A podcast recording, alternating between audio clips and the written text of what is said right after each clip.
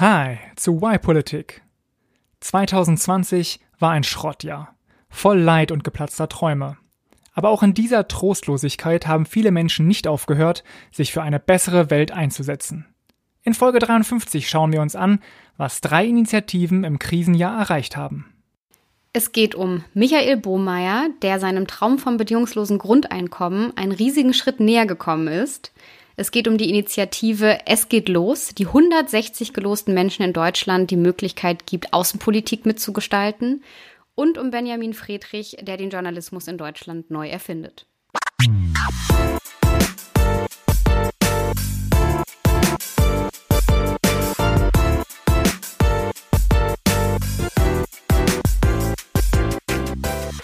Schön, dass ihr wieder eingeschaltet habt. Erste Folge 2021. Y-Politik ist wieder da und wie immer sind wir Tanja und Vincent. Und ähm, wir stellen uns ja mal ein bisschen vor, deswegen lege ich mal gleich los. Ich mache politische Kommunikation, das heißt alles, was so mit Webseite, Social Media, E-Mail-Marketing und so weiter zu tun hat, für einen Think Tank in Berlin. Und du, Tanja? Ich bin immer noch Organisationsberaterin und Moderatorin. Ich sage zurzeit gerne im politischen und im digitalen, wobei seit jetzt einem Jahr vor allem im digitalen. genau. Und ähm, zum Auftakt dieser Staffel 2021 haben wir uns überlegt, dass wir ähm, etwas anders machen. Normalerweise stellen wir ja immer Lösungen für das dritte Jahrtausend vor. Das heißt, wir konzentrieren uns auf ein konkretes Thema und gehen dort wirklich in die Tiefe. Was ist das Problem? Was ist die Lösung dafür? Doch dieses Mal dachten wir uns halt, stopp. Wir haben ja schon so viele Organisationen vorgestellt. Jetzt schauen wir mal, wie sich diese entwickelt haben in dem, im letzten Jahr. Wir hatten ja große Pandemie, das heißt Ausnahmezustand eigentlich, äh, seit jetzt fast einem Jahr. Und ähm, ja, da wollten wir mal gucken, ne, wie es den Leuten, die sich sonst so für den Fortschritt einstellen, wie es denen so ergangen ist. Und vor allem, was mir aus den Projekten geworden sind, ob es die überhaupt noch gibt, ob die das geschafft haben, was sie sich vorgenommen haben oder sogar was ganz anderes passiert ist. Ich glaube, es äh, ich fand es spannend zu sehen, dass es viel mehr passiert, als ich erwartet hatte. Ich weiß mhm. nicht, ob es dir auch so ging. Ja, das, ich fand es irgendwie ein bisschen beruhigend, weil man konzentriert sich ja, oder wir haben uns ja letztes Jahr echt viel auf Krisen konzentriert und was eben nicht läuft, aber es ist beruhigend zu sehen, dass auch weiterhin positive Dinge passieren. Und äh, das ist ein gutes Stichwort in der Zugabe, nachdem wir jetzt euch drei Organisationen mit ihren Projekten und Persönlichkeiten vorgestellt haben, da reden wir nochmal darüber, ähm, wo ihr denn so an gute Neuigkeiten rankommt, wenn ihr daran interessiert seid.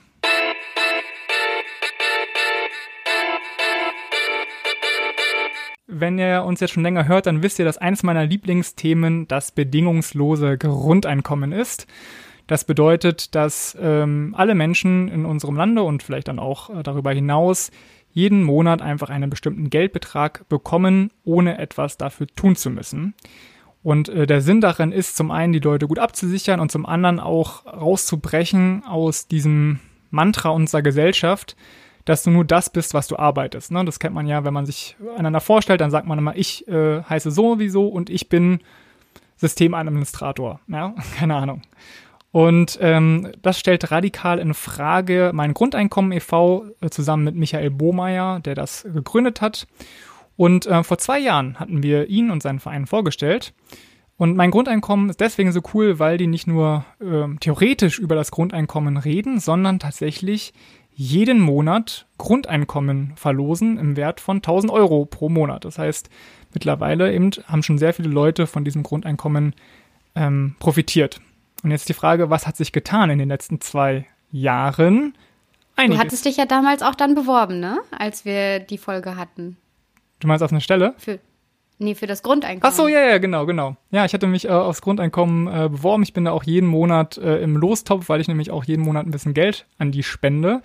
Ähm, aber das ist eigentlich unabhängig davon. Also ihr könnt euch da einfach eintragen auf mein Grundeinkommen und wenn ihr Glück habt, könnt ihr dann äh, so ein Grundeinkommen gewinnen. Aber ähm, genau, also das machen die jetzt schon eben seit einigen Jahren. Und als wir das letzte Mal gesprochen hatten über die, da hatten die insgesamt 260 Grundeinkommen verlost. Und das ist halt ein Wert von gut drei Millionen Euro, habe ich mal ausgerechnet, habe ich mal den Taschenrechner angeschmissen. Und jetzt im Januar 2021 sind es knapp 730 Grundeinkommen, die sie verlost haben, im Wert von über 8,5 Millionen Euro. Das ist mal eine Hausnummer, ne? Boah, wo kommt, wo kommt dieses ganze Geld her? Von dir und mir und euch, die uns zuhören. Also jeder, ja, jeder, nur, will. nur durch Kleinspenden. Genau, ja. Also die finanzieren sich, sind richtig crowd gefundet und ähm, da, da, also es gibt einfach tausende Menschen in Deutschland, die die unterstützen und äh, so, ja, so können die sich das leisten. Aber ähm, die verlosen nicht nur weiter einfach diese Grundeinkommen, sondern mein Grundeinkommen e.V. hat auch in die Forschung investiert. Und das finde ich auch sehr gut, es ist nötig, denn so ein richtig bedingungsloses Grundeinkommen würde unsere Gesellschaft ja völlig auf, die, auf den Kopf stellen, ne? oder auf die Füße stellen, wie sagt man? Nee, auf, die, auf den Kopf stellen, ne? Ähm, weil dann wäre natürlich die Frage, würden dann die Leute überhaupt noch arbeiten gehen? Äh, würden sie alle nur noch Playstation spielen?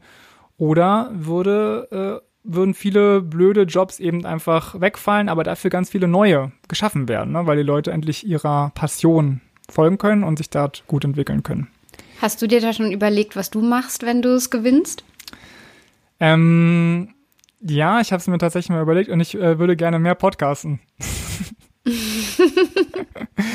also wir betreiben das ja hier so als Hobby nebenbei, ne, neben unseren äh, beiden Berufen. Und ich fände es cool, wenn ich dann, wenn ich dann wüsste, dann könnte ich weniger arbeiten und könnte mehr podcasten. Das finde ich, äh, finde ich eine, eine, sehr feine Idee. Ähm, aber jetzt zurück zur Studie. Äh, die wollten also wissen, ob das auch wirklich funktioniert. Und ähm, in Folge 20, da hatten wir das letzte Mal über dieses Grundeinkommen geredet, da haben wir ja auch schon ein paar so Studien vorgestellt, die es dazu gibt. In, ganz, in der ganzen Welt wird darüber geforscht. Ähm, aber viele von denen haben eben auch einige Schwachstellen und Michael Bohmeier und sein Team wollen eben jetzt mal eine Studie auf die Beine stellen, die viele dieser Schwachstellen vermeidet. Und deswegen haben sie letzten Sommer äh, das Pilotprojekt Grundeinkommen gestartet. Und das wird richtig groß.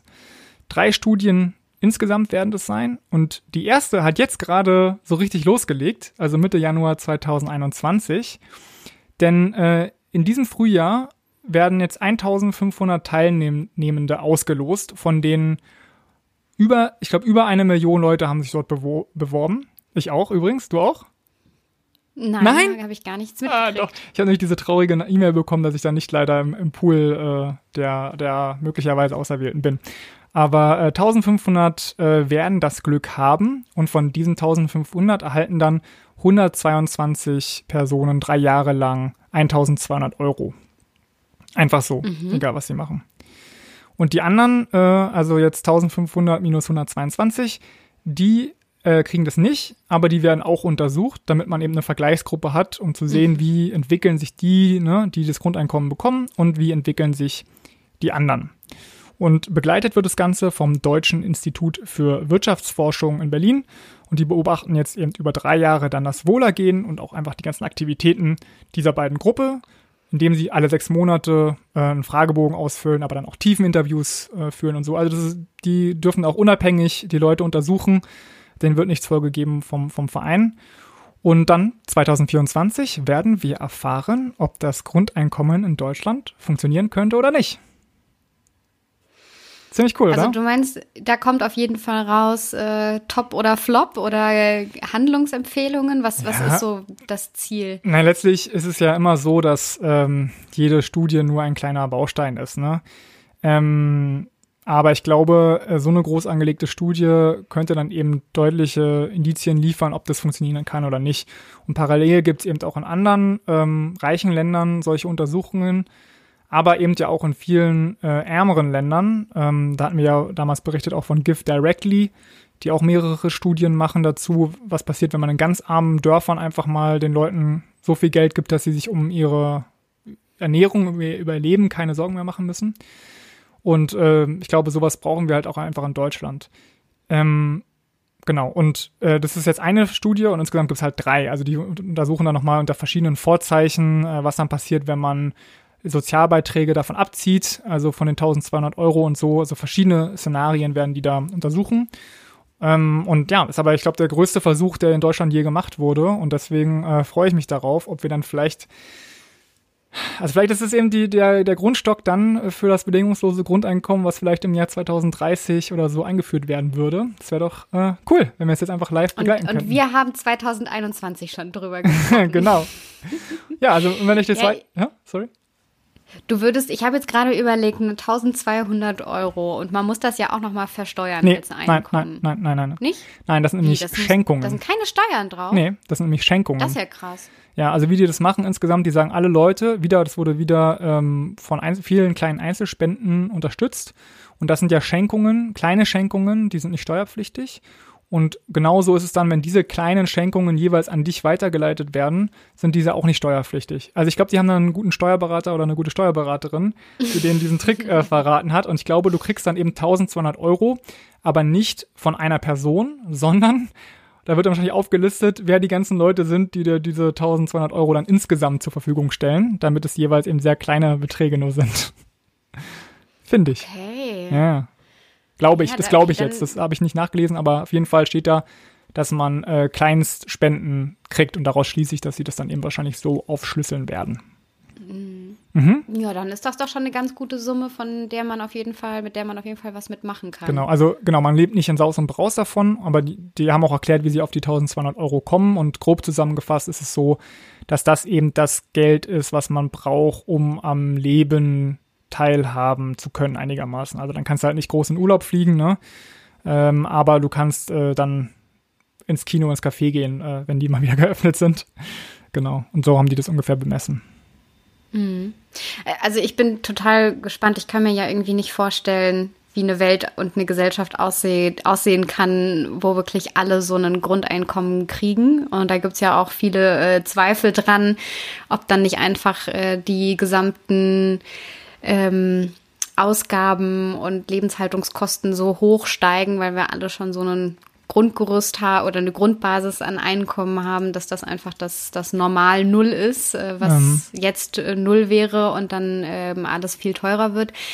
Ähm, aber ich finde, also ich bin so ein bisschen hin und her gerissen. Ich, ich, ich bin finde es immer ähm, spannend, dass du das so, so begleitest und krieg ja dadurch ganz schön viel mit. ähm, aber es ist halt wirklich so, ich glaube, eine Idee von ganz vielen, die zusammenkommen müssen. Und wahrscheinlich gilt das für, für alle Ideen, dass nichts ist so die, die Rettung der, der Welt, sondern es müssen halt auf verschiedenen Ebenen verschiedene Sachen, muss es Maßnahmen getroffen werden und die müssen gut ineinander greifen, so dass sich was, was Großes dann verändern kann. Also ich glaube, so diese eine Idee, die alles verändern wird, wird es nicht geben, sondern es werden so viele verschiedene Entwicklungen sein und dass das eine davon sein kann, das glaube ich schon, ja. Ja. Also ähm, eine Sache, die vielleicht auch noch ganz interessant ist für die Leute, die das jetzt weiter interessiert, ist also entweder nochmal unsere Folge 20 hören oder jetzt auch beim Tagesschau-Podcast. die haben da ja so einen Zukunftspodcast, was wäre, wenn, heißt der, glaube ich, ne, oder so ähnlich. Den verlinken wir nochmal. Da haben sie jetzt auch gerade aktuell das Grundeinkommen nochmal abgehandelt und ähm, erzählen dann eben, was es für Vor- und was es für Nachteile haben könnte.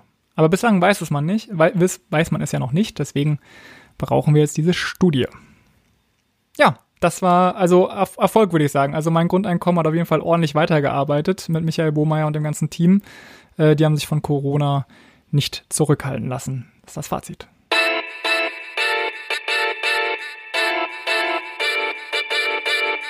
Vom Losen zum Losen.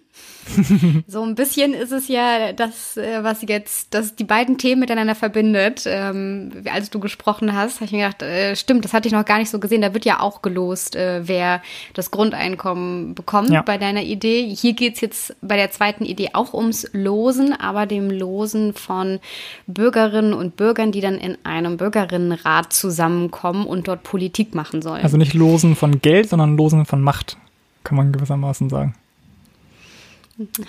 Jetzt bist du schon bei der schwierigen Frage, wird dadurch wirklich Macht äh, neu verteilt? Ich stelle diese Frage mal ans Ende. Okay, okay.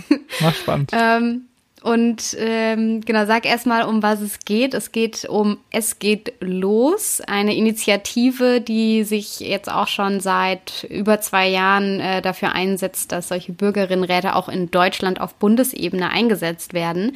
Und wir hatten, ähm, ich weiß nicht, ob du dich noch erinnerst, das ist ganz schön lange her. Also ich bin ja auch überrascht, wie lange wir diesen Podcast schon machen. Das ist echt Wahnsinn. Und im November 2018, also dann müssen die, muss die Initiative noch älter sein. Aber vor über zwei Jahren hatten wir Ilan und ähm, Käthe bei uns im, im Interview.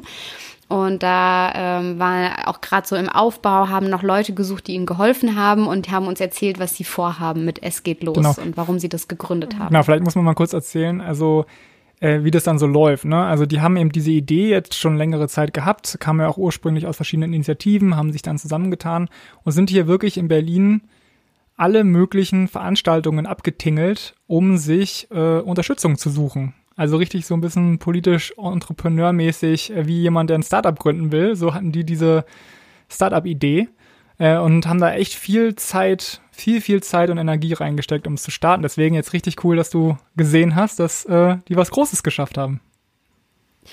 Die haben was richtig Großes geschafft. Ähm, Damals war es ja noch eine Idee, so 100 Bürgerinnen auszulosen. Die treffen sich dann, die sprechen mit Experten und geben eben Empfehlungen an die Politik. Das haben sie uns erzählt vor zwei Jahren. Und jetzt ähm, genau dieses Jahr, also seit äh, Januar, seit diesem Januar 2021, gibt es den allerersten Bürgerrat auf der Bundesebene in Deutschland. Und zwar wurde der mitinitiiert von Es geht los und äh, weiteren Initiativen sowie der Ältestenrat des Bundestages, hört, hört, der hört, diesen diesen Rat vorgeschlagen hat. Äh, ich finde, ich habe das gelesen, ich habe ganz vergessen, dass es einen Ältestenrat gibt. Das klingt ähm, so gar nicht nach Demokratie, aber ähm, ja, so heißt so heißt dieses Gremium. Äh, die haben übrigens mal entschieden. Sorry, Fun Fact: Die haben mal entschieden, dass auf dem Bundestag da weniger, sind ja vier Türme, hat der, äh, der Reichstag, das, das Reichstagsgebäude hat vier Türme. Und da wehten äh, vier Deutschlandflaggen und dann hat der Ältestenrat mal entschieden, dass eine davon ausgetauscht wird durch eine Europafahne. Das zum Beispiel hat der Ältestenrat geschafft. ähm, wow, ich, mir, mir, war keine Entscheidung bekannt, was der noch so gemacht hat. Ja. Aber jetzt wissen wir auch, äh, sie haben nicht nur die EU-Fahne aufs Reichstagsgebäude gebracht, sondern auch den ersten Bürgerinnenrat mit ins Leben gerufen. Unter dem Schirmherr ähm, Wolfgang Schäuble. Der mhm. hat tatsächlich das ähm, mit initiiert. Und was jetzt passiert ist, ist, dass sie ähm, 160 Menschen aus ganz Deutschland zusammenbringen, ähm, wie damals schon erzählt, eben nach bestimmten Kriterien. Also dass diese 160 Menschen, die in diesem Bürgerinnenrat zusammenkommen, auch ungefähr die Bundesrepublik und die Zusammensetzung ähm, widerspiegeln und repräsentieren. Also was das Alter angeht, was die Herkunft angeht, ob man aus einem großen Stadt aus einer großen Stadt kommt oder eher vom ländlichen Gebieten. Ähm, ob man ein hohes Bildungsniveau hat, ob man ähm, ähm, was man was man für einen Job hat, also all, alles Mögliche. Geschlecht natürlich, das habe ich vergessen. Also verschiedene Kriterien, sodass sie ungefähr äh, die Gesamt, Gesamtbevölkerung Deutschlands repräsentieren können in gewisser Weise. Und ähm, das Thema, ich weiß, du hast wahrscheinlich noch nicht gelesen, nee, was für nee, ein nee, Thema die. So, dann ähm, versetzt du dich mal in diese Lage, dort jetzt in diesem Gremium zusammenzuarbeiten. Ihr habt äh, dieses große Thema hat nochmal viele Unterthemen, da werden Expertinnen und Experten eingeladen und die Aufgabe dieses Bürgerinnenrates ist es, die Rolle Deutschlands in der Welt zu diskutieren und Empfehlungen zu geben. Okay. Also wirklich die Frage, wie soll Deutschland auf der politischen Weltbühne in Zukunft auftreten? Okay, ich muss sagen, das überrascht mich jetzt richtig dass es ein außenpolitisches Thema ist. Und ich frage, also, hm. Okay, weil diese, diese, diese Bürgerräte bislang waren ja dann erfolgreich, wenn sie sich um ein Thema gekümmert haben, was sehr umstritten war, wo die Parteipolitik es nicht geschafft hat, einen Konsens herzustellen, ne? zum Beispiel Abtreibungen in Irland. Ähm, mm, und deswegen hätte ich jetzt gedacht, dass es um irgendwas Soziales ginge in Deutschland oder, weiß ich nicht, Reform unseres repräsentativen Systems. Und Außenpolitik äh, klingt jetzt natürlich ein bisschen nach einem, nach einer Flucht, so im Sinne von, ja, was die da entscheiden, äh, dass dann, dann gibt es da kein klares Mandat, hier innerhalb Deutschlands was zu verändern. Ich weiß nicht, wie, wie du mhm. das bewertet hast, ob ich jetzt zu negativ bin. Ähm, also ich war auch überrascht. Ähm, ich finde es nämlich ein ganz schön schwieriges ja. und riesengroßes mhm. Thema. Ähm, und ich, ich äh, erzähle auch mal die fünf Unterthemen. Also das geht dann von nachhaltiger Entwicklung über Wirtschaft und Handeln, EU-Außenpolitik, Frieden und Sicherheit, Demokratie und Rechtsstaatlichkeit. Also auch die Unterthemen sind nochmal riesige Themen. Fünf Gruppen, ne? Ja, die, es gibt, gibt so Untergruppen und die wechseln dann. Also das ist ein ganz ausgeklügeltes System, wie das dann methodisch äh, und didaktisch da aufbereitet und moderiert wird. Aber das sind so fünf Themen, die dort abgedeckt werden sollen.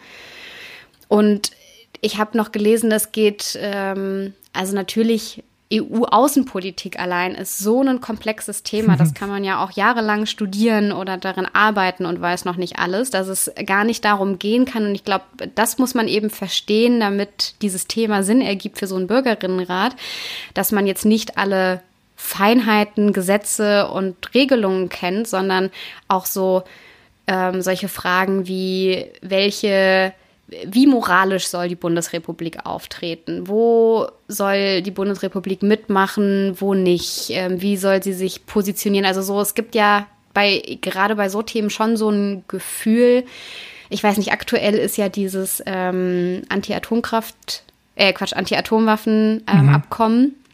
Ähm, da habe ich jetzt auch letztens äh, Nachrichten geguckt, wo Leute auf der Straße interviewt wurden. Da gibt es schon starke Meinungen in der Bevölkerung. Und da geht es ja gar nicht darum, ähm, wie funktionieren jetzt genau Atomwaffen und sollte man die einsetzen oder nicht und ähm, was macht das mit der Sicherheit, sondern das sind ja wirklich dann moralische Prinzipien, auf sollte man bei sowas mitmachen, sollte man so Waffen haben, egal ob man sie einsetzt oder nicht, oder was für eine Welt wollen wir eigentlich. Also das sind Fragen, die da mitspielen, obwohl es natürlich dann auch noch weitere Fragen gibt, die das berühren. Deswegen ist es auch, und das, jetzt kommen wir zu dem Unterschied, auch zu den Beispielen, die du genannt hast. Irland ähm, hat damals, da ging es, glaube ich, um gleichgeschlechtliche Ehe, wirklich einen bindenden Charakter für die Entscheidung, die dann getroffen wurde. Und die gleichgeschlechtliche Ehe wurde ähm, eingeführt dort. Hier hat jetzt der Bürgerinnenrat einen empfehlenden Charakter. Also es geht im ersten Schritt vor allem darum, mit der Politik in einen Dialog zu kommen und um, in einen Austausch auf Augenhöhe und dann Empfehlungen auszusprechen. Okay, und also da die, wird, äh, die genau. werden auch in dem Genau, die werden auch in den Bundestag gegeben, aber was daraus dann passiert, was die Politikerinnen und Politiker damit machen, ob dadurch eine Änderung hervorgerufen wird, das steht dann auf einem anderen Blatt. Und genau, jetzt sind wir bei der Machtfrage, Mhm. die du am Anfang gestellt hast. Wird dadurch Macht neu verteilt? Ja, Weiß ich nicht. Mhm. Aber was sie, glaube ich, auf jeden Fall schaffen, und das war ja auch das Ziel, was ähm, Käthe und Ilan ähm, uns im, im Podcast im no November 2018 ähm, gesagt hatten, dass es ihnen ja vor allem darum geht, äh, die Demokratie zu, zu stärken. Und dass es nicht ähm, heißt, auf der einen Seite sind, ist die Bevölkerung und auf der anderen Seite ist die Politik, sondern dass diese Lücke wieder geschlossen wird und dass ähm, Bürgerinnen und Bürger und Politik eigentlich ineinander verzahnt ist und das Gleiche ist, dass die miteinander reden, dass die aufeinander eingehen und dass das nicht zwei verschiedene Kasten sind, sondern da wieder eine Nähe hergestellt wird, die so ein bisschen auseinander oder verloren gegangen ist. ja. Und ich glaube, das kann man mit so einem Dialog auf jeden Fall schaffen. Aber man muss halt aufpassen, genau, dass man nicht sagt, ist ja nett, jetzt haben wir mal geredet, aber passieren tut ja trotzdem nichts. Ähm, ich glaube, da werden sie sich auch äh, viele Gedanken gemacht haben, wie man das hinkriegt, weil das würde natürlich, wäre wieder kontraproduktiv, würde wieder in die falsche Richtung gehen. Ja, also ich glaube, schlimmer als keine Bürgerbeteiligung ist Bürgerbeteiligung mit Scheinauswirkungen, ja. genau. Also wenn, wenn es dann eigentlich egal ist, was, was dabei rauskommt. Also ich habe jetzt gerade nochmal nachgedacht, während, während du geredet hast und der Vorteil von diesem Thema ist natürlich, Außenpolitik ist Bundesangelegenheit. Das heißt, in Deutschland ist es ja sonst bei allen, also bei ganz, ganz vielen Themen so, dass irgendwie die Länder auch noch was mitzureden haben und dann wird es wieder furchtbar kompliziert, wie man jetzt wirklich Veränderungen anstoßen kann. Aber Außenpolitik ist rein Bundesangelegenheit und deswegen, wenn die jetzt da gute Empfehlungen entwickeln würden, dann könnte tatsächlich die Bundesregierung diese ja auch umsetzen. Das ist auf jeden Fall ein Vorteil von diesem Thema. Aber ansonsten war ja unser, oder warum wir auch uns, glaube ich, dafür ausgesprochen hatten, äh, kann man ja zurückfolgen auf Folge 1, äh, die ihr euch bitte nicht mehr anhören sollt. Also ich glaube, das ist ein bisschen peinlich. Aber da ging es ja äh, genau darum, ob eben der Bundestag oder unsere Parlamente noch repräsentativ sind oder nicht. Und ich glaube, damals hatten wir eben auch schon über diese gelosten, geloste Macht geredet, weil ähm, so wir diese Repräsentat Repräsentativität wieder hinkriegen könnten. Hm. Na, ich, ich glaube, egal. Ein Versuch ist, ist es auf jeden Fall wert. Ne? Und äh, muss man einfach mal gucken, ob dann die Leute im Bundestag auch wirklich bereit sind, sich dem anzunehmen und nicht zu sagen, also ich bin hier der knallharte Außenpolitiker und was da irgendwie Anton Müller und äh, Miriam äh, Schickel erzählen aus Buxtehude, das ist mir egal. Okay, jetzt habe ich hier ein bisschen die Dialekte durcheinander gebracht, aber ihr wisst, was ich meine. Also, ähm, naja, weil Außenpolitik ist natürlich auch mal so ein bisschen speziell, ne? Da sind die Hardcore-Realisten, die irgendwie nukleare Abschreckung und äh, Bündnisse, Geopolitik und so, die sich da, glaube ich, nicht so viel reinreden lassen wollen. Aber schauen wir mal. Ja, ich werde das auf jeden Fall weiter mhm. beobachten. Ich finde es äh, richtig spannend und ich finde, man sieht daran sehr schön, dass diese Idee, die sie hatten, und man muss schon sagen, sie haben das Thema Bürgerinnenräte schon vorangetrieben, als es noch nicht cool war, wie überall jetzt auf der ganzen Welt äh, ja. solche Räte entstehen, ähm, sondern treiben das Thema schon sehr lange und sind da so, also dieses, diese, ja, dieses, wie nennt man das?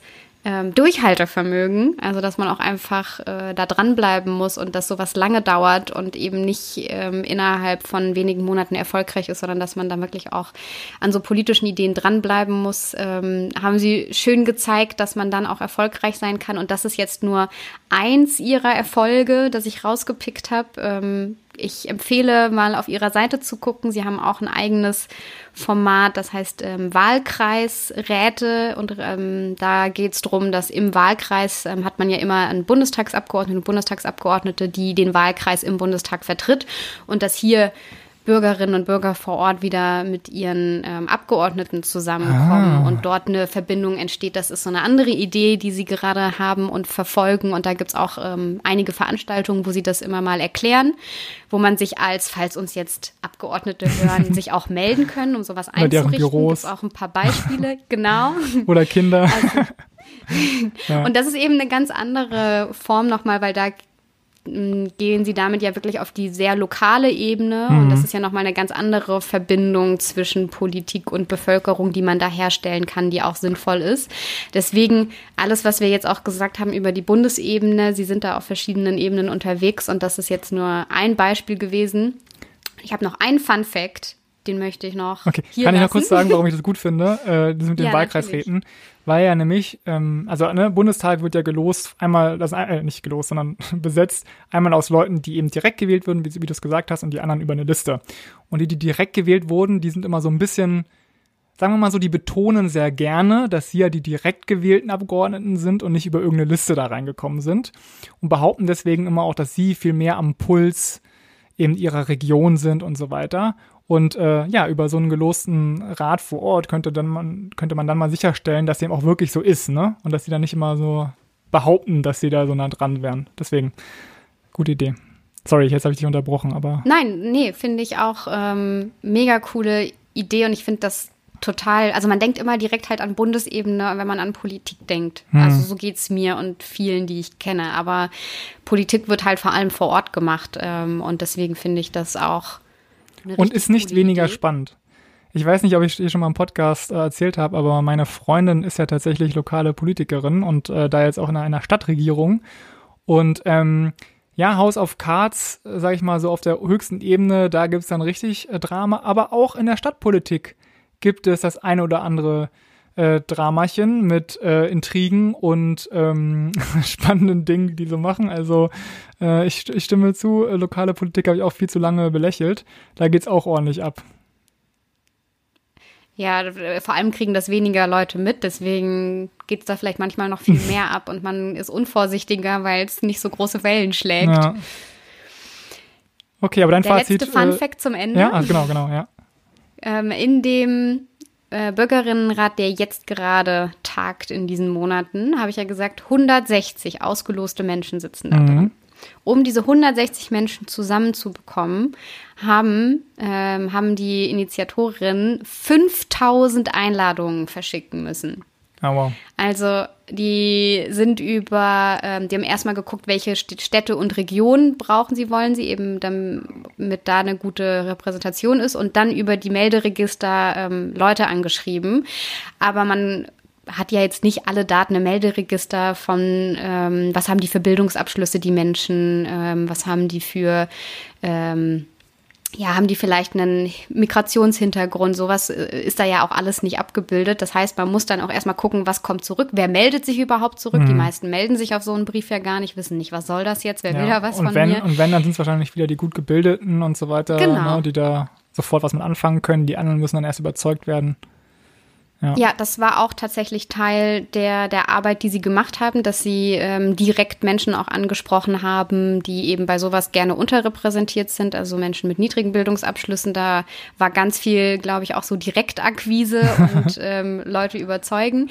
Also das, ich finde, es hört sich so einfach an wie, naja, dann schickt man halt Briefe raus und dann kommen da 160 Menschen zusammen und das mhm. ist es. Mhm. Aber da ist so viel Arbeit, die man machen muss, um diese Idee auch sinnvoll umzusetzen. Und eben, als ich gelesen habe, 5000 Einladungen, wo dann nachher 160 äh, Menschen zusammenkommen. Äh, ich glaube, da ist ganz schön viel passiert in 2020 und ähm, herzlichen Glückwunsch an die beiden und die Initiative. Und das sind, ich glaube, gute Nachrichten für dieses Jahr. Genau. Käthe und Ilan heißen sie. Es geht los, die Initiative. Und wir verlinken natürlich äh, deren tollen, tolle Arbeit bei uns in den Show Notes.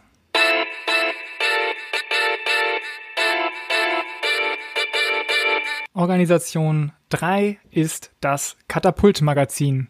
Oder sollte ich vielleicht sa lieber sagen Katapult-Verlag. Denn vor einem Jahr haben wir euch den wahrscheinlich erfolgreichsten Jungverleger Deutschlands vorgestellt, Benjamin Friedrich, mit eben seinem Magazin. Und ähm, in den letzten Jahren hat sich wirklich einiges, äh, einiges getan, Tanja. Am Ende kommt mal die Liste, was die alles im Jahr 2020 gemacht haben. Ich sag mal äh, hyperaktiv, ja. Aber jetzt für kleiner, äh, kleine Zusammenfassung für alle, die Katapult vielleicht noch nicht kennen. Katapult ist ein Magazin für Kartografie und Sozialwissenschaften. Und die Redaktion selbst bezeichnet äh, ihr Magazin manchmal als die Geo für Sozialwissenschaften. Und statt netter Bilder von süßen Tieren und so gibt es eben schnieke Diagramme von äh, Entwicklungen in der Gesellschaft. 2015 wurde das Ganze gegründet in Greifswald von Benjamin und anderen Studis und mittlerweile hat es über 65.000 Abonnentinnen und Abonnenten. 65.000, das ist echt ein riesiger Erfolg. Die haben Hast 2000 Vergleich, was so äh, Genau, kommt jetzt, kommt jetzt, mhm. kommt jetzt. Also, äh, die haben 2020 ihre Abozahlen fast verdreifacht. Ja, in einem Jahr und haben es wirklich geschafft, letztes Jahr das Cicero-Magazin zu überholen. Cicero ist ein politisches Debattenmagazin, äh, ein bisschen rechtslastig seit ein paar Jahren, aber ähm, genau, das ist äh, ein, ein sehr etabliertes Magazin, würde ich sagen, kennen alle. Und äh, ja, die haben also doppelt so viele Abos mittlerweile. Und ähm, ich glaube, 2020 war wahrscheinlich das wildeste Jahr äh, bis jetzt äh, für die. Zum einen eben dieser Abo-Rekord. Zum anderen haben die mittlerweile 28 Teammitglieder. Ne? Gestartet sind die eigentlich mit einem. Dann gab es auch viele Wechsel nochmal, aber die waren immer sehr, sehr klein. Äh, jetzt 28. Dann hatten sie letztes Jahr einen Plagiatstreit mit der Süddeutschen Zeitung. Und das habe ich mitgekriegt. Genau. Also da ging es darum, dass die Süddeutsche Zeitung hatte so eine Kategorie, wo sie dann einfach abgekupfert haben, Dinge, die beim Katapult-Magazin liefen. Und so ähnlich war es dann auch beim Plagiatstreit mit dem Verlag Hoffmann und Kampe. Die haben nämlich im Grunde ich weiß nicht, ob man, also der Verdacht liegt nahe, dass sie auch ein Buch plagiiert haben vom, von Katapult. Ja, ich sag's mal so, ich weiß nicht, ob juristisch das vielleicht die beste Formulierung ist, weil da gibt's ja noch einen richtigen Streit. Naja, also äh, Abo-Rekord, ganz viele neue Mitglieder, zwei Plagiatstreite und dann haben sie eben äh, einen eigenen Verlag gegründet, weil sie gesagt haben, wir haben keinen Bock mehr darauf, äh, von den großen Verlagen abhängig zu sein, wir machen unser eigenes Ding.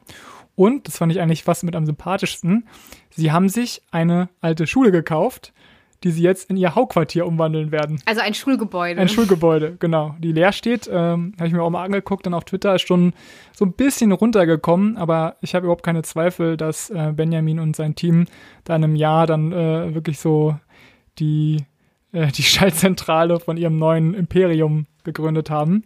Also das mega. Das steht auch in Greifswald, richtig? Genau, das ist auch eine Also sie bleiben dort, wo sie angefangen genau, haben. Genau, genau. Und die sind mittlerweile da halt auch richtig verwurzelt. Ähm, kriegen auch Unterstützung von der Uni, wo Benjamin war. Ähm, von der Stadt anscheinend wurden sie jetzt auch ein bisschen unterstützt ähm, für diese Schule und äh, legen sich dort auch äh, ordentlich an mit dem Nordkurier, was da irgendwie die einz eine der ein wenigen lokalen Zeitungen ist, die ist aber, die aber wohl auch immer ja, Migranten ganz oft eben als kriminell darstellen und so, also auch eher rechtslastig. Und mit denen hat er sich, äh, legt er sich auch irgendwie alle paar Monate mal an. Ähm, also wer weiß, ich glaube, steht auch ganz lose im Raum, ob die nicht selbst dann äh, so ein lokales Medium jetzt gründen wollen, um da ein Gegengewicht zu bilden. Also der Benjamin und die Leute um ihn rum sind echte tausend Sasser, würde ich das, würde ich das mal zusammenfassen. Äh, und ähm, was auch letztes Jahr noch kam, als wäre das nicht alles schon genug, sie haben jetzt auch ihre ersten, und nicht ihre ersten Bücher, aber Neu Bücher jetzt in, im eigenen Verlag rausgebracht. Und eins davon habe ich mir auch gekauft, nämlich die Redaktion von Benjamin über die Gründung des äh, Magazins. Und ich weiß nicht, ob wirklich alles hundertprozentig stimmt, wie er es da geschrieben hat. Ähm, aber auf jeden Fall wird deutlich, äh, dass es ein richtiger Kraftakt war. Äh, dass sie es geschafft haben mit diesem Magazin. Also ich glaube, es hätte auch gut und gern anders ausgehen können. Unter anderem stand auch mal der Gerichtsvollzieher vor der Tür und so. Und sie mussten da auch äußer, öfter mal ein paar Täuschungsmanöver fahren, damit, damit sie weiter unterstützt wurden und so. Ähm, aber ich finde es einfach super bewundernswert, äh, diese Einstellungen, äh, wie jetzt ja auch bei Ilan und Kete, ne? Es einfach zu versuchen. Also wenn die auch alle sagen, nee, es wird sowieso nichts, was du da, was du da willst, aber Benjamin und die anderen haben sich nicht ab, davon abbringen lassen und haben einfach weitergemacht. Ähm, und außerdem ist das Buch auch ziemlich unterhaltsam. Und äh, ich wollte dich fragen, ob ich jetzt vielleicht mal einen kleinen Passus lesen soll, ob du da Bock drauf hättest. Ja, klar. Ja, dann greife ich mal hinter mir und da ist das Bücherregal und zieh's mal raus. so, es hat einen gelben Umschlag, äh, die Redaktion von Benjamin Friedrich aus dem brandneuen Katapult-Verlag. Und äh, ich springe einfach mal so richtig, richtig rein. Ähm, also Vincent hat sich da ein Post-it reingeklebt genau, die genau. Stelle, die so er vorbereitet hat. Und ich habe gestern sogar eine kleine Probelesung versucht, aber habe da leider bin mehrmals in Gelächter ausgebrochen. Das heißt, ich hoffe jetzt sehr, dass ich es jetzt hinkriege, weil nichts ist nerviger, als wenn jemand vorliest und dabei die ganze Zeit ein Lachflash kriegt. Aber ihr erfahrt jetzt quasi live, ob es mir gelingt. Also, Sie sind jetzt mittendrin, ne? Äh, sie haben mittlerweile ein paar Leute, also so zu dritt sind sie ungefähr und haben eben ein neues Büro. Wir bringen also unsere Magazine in unser neues Büro in der Rathenaustraße, Ecke Petershagener Allee. Ella nervt den ganzen Tag, weil sie es lustig findet, dass wir nicht in die Petershagener Allee sind und ich mich doch so sehr darauf gefreut hatte. Lustig. Wir haben einen neuen Praktikanten, der beim Umzug mithilft. Er heißt Fabian, kommt aus Österreich und wir verstehen ihn schlecht. Er gibt sich Mühe, Hochdeutsch zu reden, aber es klappt nicht. Fabian hat in Amsterdam, London und Graz studiert. Und nun also ein Praktikum in Greifswald, das passt ja gut in die Reihe. Er ist kräftig und kann sicher gut mit anpacken, dachte ich, bevor er mir erklärt, dass er einen Hexenschuss hat. Ich frage kurz, ob er es trotzdem, ob er trotzdem am Umzug mithelfen kann. Noch bevor er zur Antwort ansetzt, merke ich, dass gleich eine Ausrede kommt. Also sage ich schnell, sehr gut, gute Arbeitseinstellung, wir brauchen dich heute. Den Trick habe ich mir bei der Bundeswehr Grundausbildung von meinem Oberfeldwebel Kutschke abgeguckt. Fabian macht mit. Nachteil, bei jeder Bewegung kommt ein Au oder ein Ah, mein Rücken. Ich höre einfach nicht hin und kaufe ihm am Ende doch noch ein Wärmepflaster, damit das Geheule wenigstens etwas nachlässt, weil das Weghören nicht funktioniert hat. Er bedankt sich. Tim war sowieso gegen einen neuen Praktikanten, weil wir den ja noch gar nicht kennen. Außerdem sei das derzeitige Team so gut eingespielt, da passen keine neuen rein. Naja, es kam dann anders, es kamen sehr viele äh, neue. Und äh, in dem Stil auf jeden Fall ist das ganze Buch äh, geschrieben, also so sehr auf die zwölf, würde ich mal sagen. Einige Leute kriegen auch ein bisschen Fett weg. Äh, ich würde nicht so schreiben, aber. Ich wollte gerade sagen, so ganz, so, so, ganz sympathisch, aber stellt er sich auch nicht dar. Nee, nee, nee, nee. Ich, ich, also genau, ich, ich frage mich halt, ob alles so gekommen ist. Äh, ich glaube, ich wäre auf jeden Fall auch mal mit ihm aneinander geraten ähm, wenn er, weil er das so durchgepeitscht hat. Ähm, aber wenn das alles so gewesen ist, dann finde ich es auch einfach ganz cool, dass er jetzt auch so damit umgeht und ähm, ja, auch zeigt, äh, dass es manchmal eben härter, härter gelaufen ist. Ähm, ja, aber unterm Strich halt diese Macher-Attitüde finde ich, ähm, ja, finde ich krass. Also kann, ich, ich, ich, ich, habe mehrfach, mehrfach herzlich gelacht. Es gab auch noch ein paar andere Passagen, die ähm, noch grafischer irgendwie sind. Aber äh, falls euch das interessiert, wie so ein kleiner, kleiner Laden es geschafft hat, eins der äh, am stärksten wachsenden Magazine Deutschlands zu gründen, dann holt euch mal die Redaktion von Benjamin Friedrich. das ist echt wahnsinnig spannend. Und ich habe gerade das Gefühl, es ist so, dass solche Geschichten auch gar nicht so oft, also wir haben jetzt ja drei Projekte und Initiativen vorgestellt und was die so gemacht haben. Und ich fühle mich gerade ein bisschen wie so, ähm, weiß ich nicht, bei Startups hat man das öfter in der Privatwirtschaft, so die Erfolgsgeschichte von, ja. weiß ich nicht, irgendeinem Produkt, was dann groß geworden ist und was mit einem kleinen Startup angefangen hat und so diese, diese Mentalität von, mal was anfangen, ausprobieren, sich Feedback holen, eben viel mit Leuten quatschen, sich eine Förderung suchen und dann was Großes aufbauen und dann auch noch weiter wachsen zu wollen. Also auch echt ein äh, hartes Commitment, einen Verlag zu gründen ja. und sich ein Gebäude zu kaufen ähm, und eben ganz viele Leute auch einzustellen und Verantwortung für die zu tragen. Also dass es sowas auch in, in den, den politischen oder medialen Bereichen gibt oder journalistischen Bereichen, Finde ich eigentlich richtig cool. Vielleicht sollten wir das zur Rubrik machen. ja, ja, ich meine, wir haben ja die Zugabe, zu der wir auch gleich noch kommen, wo wir ja auch öfter mal so eine Sachen vorstellen. Ja, ich finde es krass. Also man erfährt eben auch, dass die, die haben so eine Wirtschaftsförderung bekommen für ein halbes Jahr ähm, und haben dann auch Gehalt bekommen für drei Leute. Aber sie brauch, sie haben halt einfach noch jemanden eingestellt und die Person dann von dem Gehalt der dreien bezahlt. Also sie haben einfach irgendwie halb illegal sich Geld abgezogen, um dann diese weitere Person noch zu bezahlen und sind damit echt einen Hungerlohn, muss man eigentlich sagen, durchgekommen. Und es ist ja immer noch so, die werden danach bezahlt, wie viele Abos sie verkaufen. Also jetzt nicht im Sinne von einer Prämie, sondern einfach, äh, um, um wirtschaftlich zu sein, haben die gesagt, okay, wir passen unser Gehalt an, je nachdem, wie viele Abos wir verkaufen. Und ähm, das heißt, die hatten jetzt sehr lange Zeit ein sehr kleines Gehalt auch einfach. Also ich glaube, für die 60 Stunden oder so, die Benjamin äh, jede Woche reingesteckt hat, hat er nicht viel daran verdient. Ne? Und das ist natürlich dann auch nochmal anders als im Startup-Bereich. Ich meine, die buttern dann da richtig rein und äh, zahlen sich dann aber irgendwie, wenn es einigermaßen läuft, dann auch gerne mal 6000 Euro im Monat.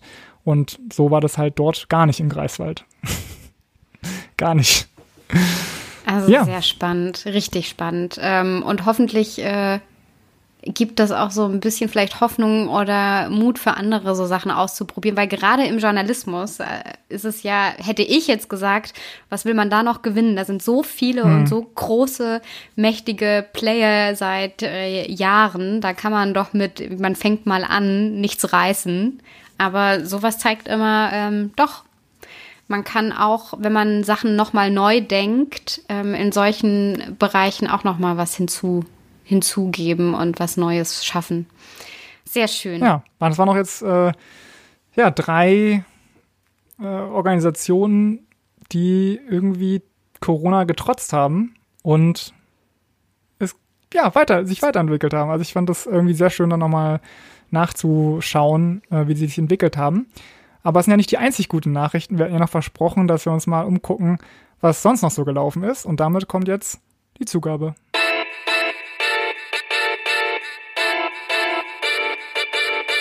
In der Zugabe präsentieren wir euch jetzt drei gute Nachrichten aus 2020 und zusammengetragen haben wir diese von der Plattform good-news.info. Auf der Seite findet ihr einfach mal gute Nachrichten. Ne? In der Tagesschau oder sonst wo gibt es immer kritische Dinge zu, ähm, zu lesen, zu hören, zu sehen.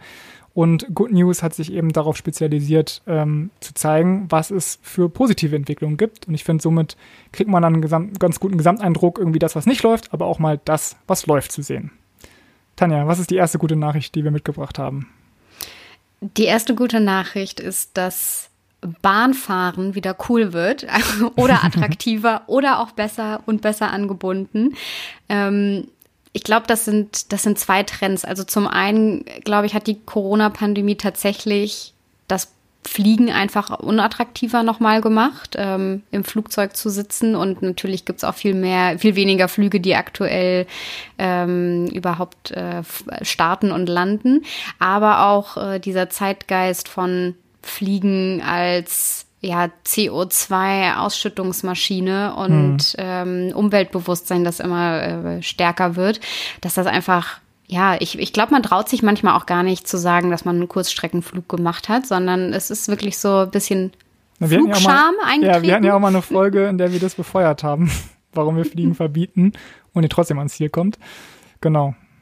Ja. Und jetzt äh, kurze Strecken da, da gibt es das schon sehr stark und jetzt soll das auch ausgeweitet werden auf längere Strecken. Und die äh, gute Nachricht ist, äh, dass Nachtzüge wieder mehr eingeführt werden in Juhu. Europa und zwischen europäischen Metropolen. Ähm, bist du schon mal Nachtzug gefahren? Ja. Ja? Ja. Ich tatsächlich also das Coole, ganz, ganz kurz, das Coole am Nachtzug ist ja, dass du eine lange Strecke eben im Zug bewerkstelligen kannst, ohne großen Zeitverlust, ne? Weil du legst dich dann einfach hin, pennst acht Stunden und die acht Stunden hättest du ja sonst irgendwo in einem Bett, in einem Hotel oder so äh, verbracht. Und das heißt, man kommt dann, kommt dann am Morgen an in der, in der Zielstadt, ist eben relativ ausgeruht und kann gleich loslegen. Spart sich auch eine Hotelübernachtung und äh, ist alles eben besser für die Umwelt. Ja, und Ich wollte äh, ja, das unbedingt letztes Jahr machen, aber ähm, es gab dann, das war fast alles komplett ausgebucht und es gibt, gab super wenige Strecken und eben wenn, dann waren sie, stimmt, nach Paris wollte ich und dann waren sie, entweder waren es ausgebucht oder ähm, so teuer, dass man da echt gut überlegen musste, ob man dann das, die Reise überhaupt antritt.